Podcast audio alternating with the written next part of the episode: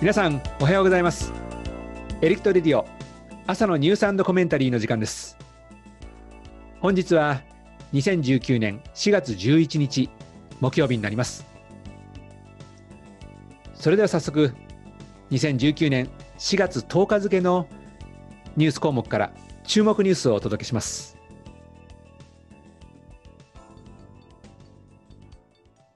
平成30年度公立小中学校などにおける教育課程の編成、実施状況調査の結果及び平成31年度以降の教育課程の編成、実施について文部科学省。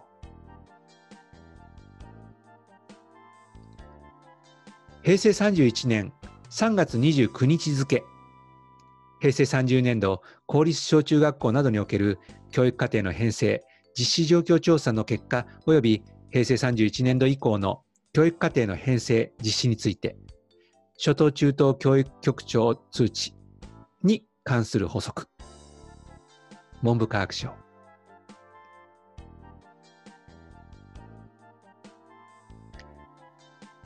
大学無償化法案を可決。衆院委員会。低所得世帯の学生対象。共同通信。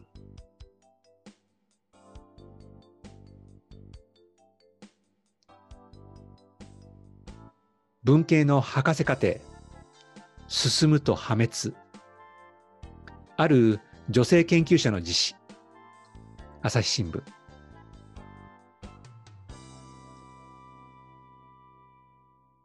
以上が今日の注目ニュース。まず文部科学省から出された局長通知に関しての文章です。実はすでに先日、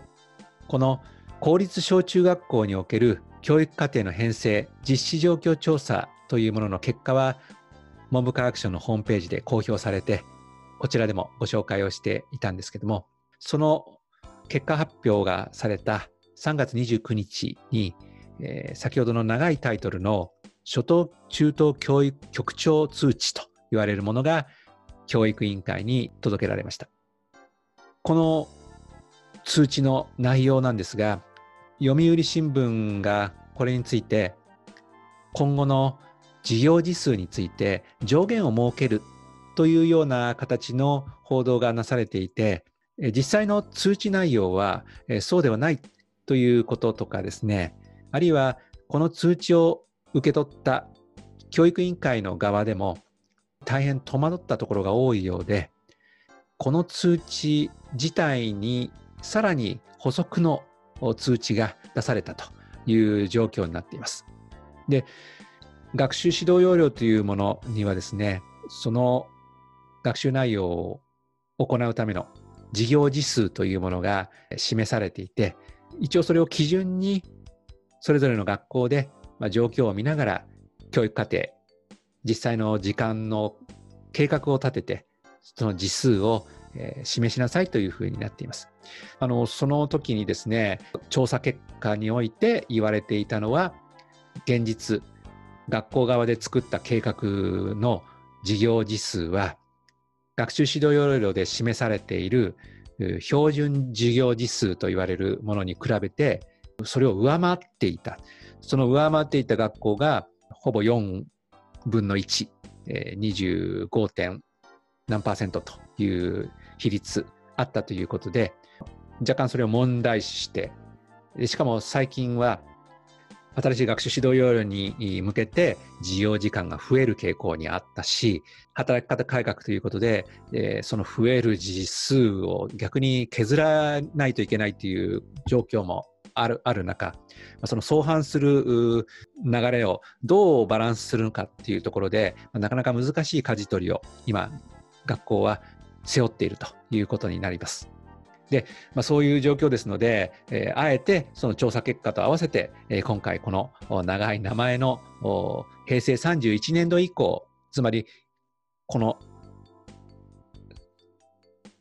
今進んでいる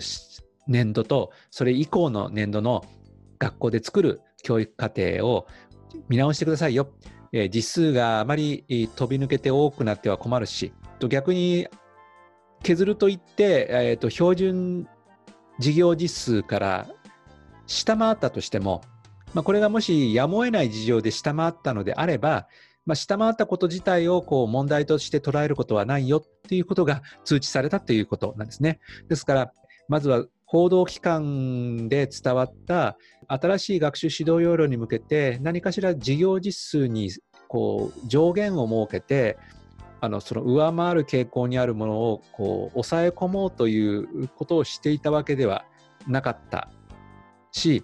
また文書に書かれているものとして逆にあのいわばギリギリのラインで、えー、計画を立てた時に例えば学級閉鎖であるとか災害時とか緊急時で、えー、学校がお休みになってしまった時に減ってしまった分。でこれを見越して多めに計画するっていうことがないようにしてほしい。仮に下回ったとしても不測の事態で下回ったとしてもこれがいけないよというふうには言わないよっていうことを改めてその述べているっていう点がこの通知のまあ特徴といいますか大事な趣旨であると。でしかも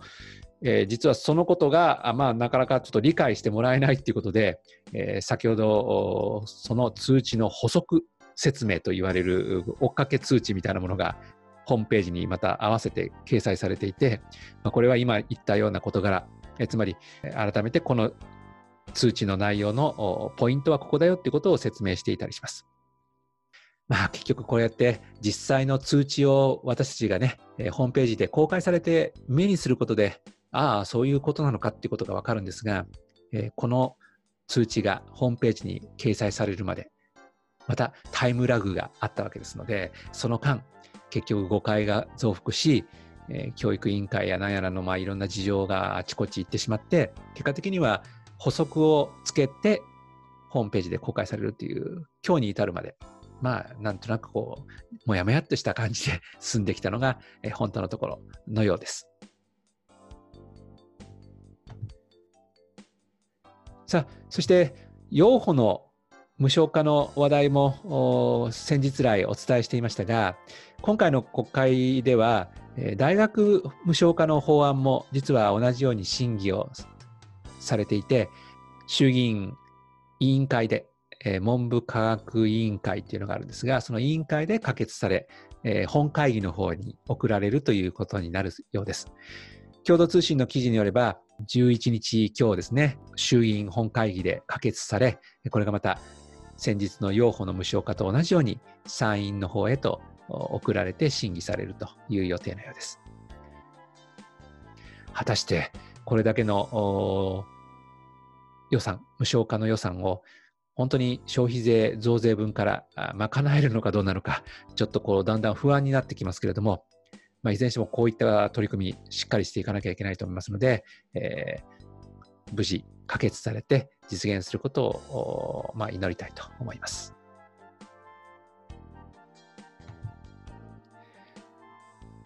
最後は悲しく、また重たい問題ではあるんですが、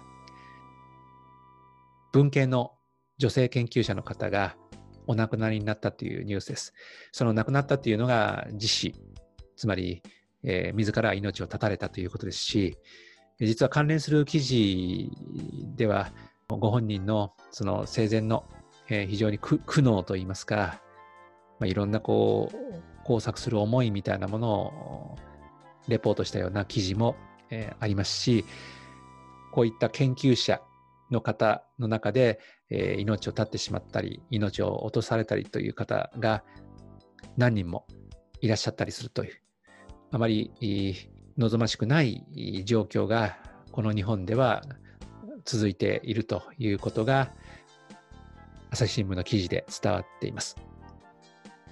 朝日新聞にご登場されている指揮者の方のコメントも、まあ、この問題に関する処方箋を提案していらっしゃるようなんですが、かといって、それが万能薬ではないというか、誰にでも当てはまるわけでもなく、そうですね。そう簡単な問題ではないがゆえにずっと引きずら引きずってきた問題でもありますので、国民の皆さんの理解やこういうものに対しての問題意識をやっぱり持っていただいて、まあ、少しでも大学という世界先ほどは学生さんに対する給付奨学金の話ではありましたけども、えー、高等教育全体に対して理解を深めていただいたりもう少しこう、えー、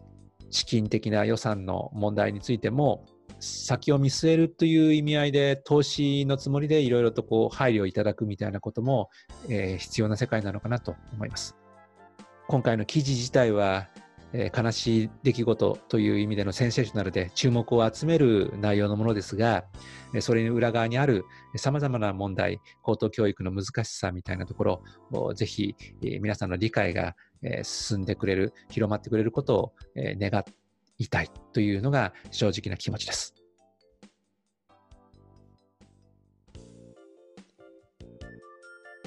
というわけで、えー、本日の注目ニュースいかがだったでしょうか、え、なかなか複雑な問題、え、そして重たい問題、えそんな時もありますよね、えその他にもいろんなニュースがもちろん毎日飛び込んできて日付的には過去のものになりますがその後判明したニュースなども様々あったりします、えそういった教育ニュース一つ一つはとっても扱うのが難しいものもあるんですけれどもしかしこうやって日常的にチェックをして意識を向けるどんな些細なことでもやはりちょっと耳を傾けてみるっていうことが大変その当事者にとってはありがたいっていうこともありますしちょっとした意識、気にかけていただくっていうことが大きな動きにつながってくる可能性もありますのでぜひ、ご一緒にまた引き続き教育ニュースをチェックしていければというふうに思います。まだまだ、えー、4月はこれからですし、えー、ちょっと気温が寒くなったり、えー、春が 若干また遠ざかったりというふうな感じの地域もあるかもしれませんが、えー、どうぞ、えー、今回のニュースとか話題にこうね、えー、引っ張られることなく、どうぞ今日も元気にお過ごししていただきたいと思います。それでは今日のところはここまで。また明日お会いしましょう。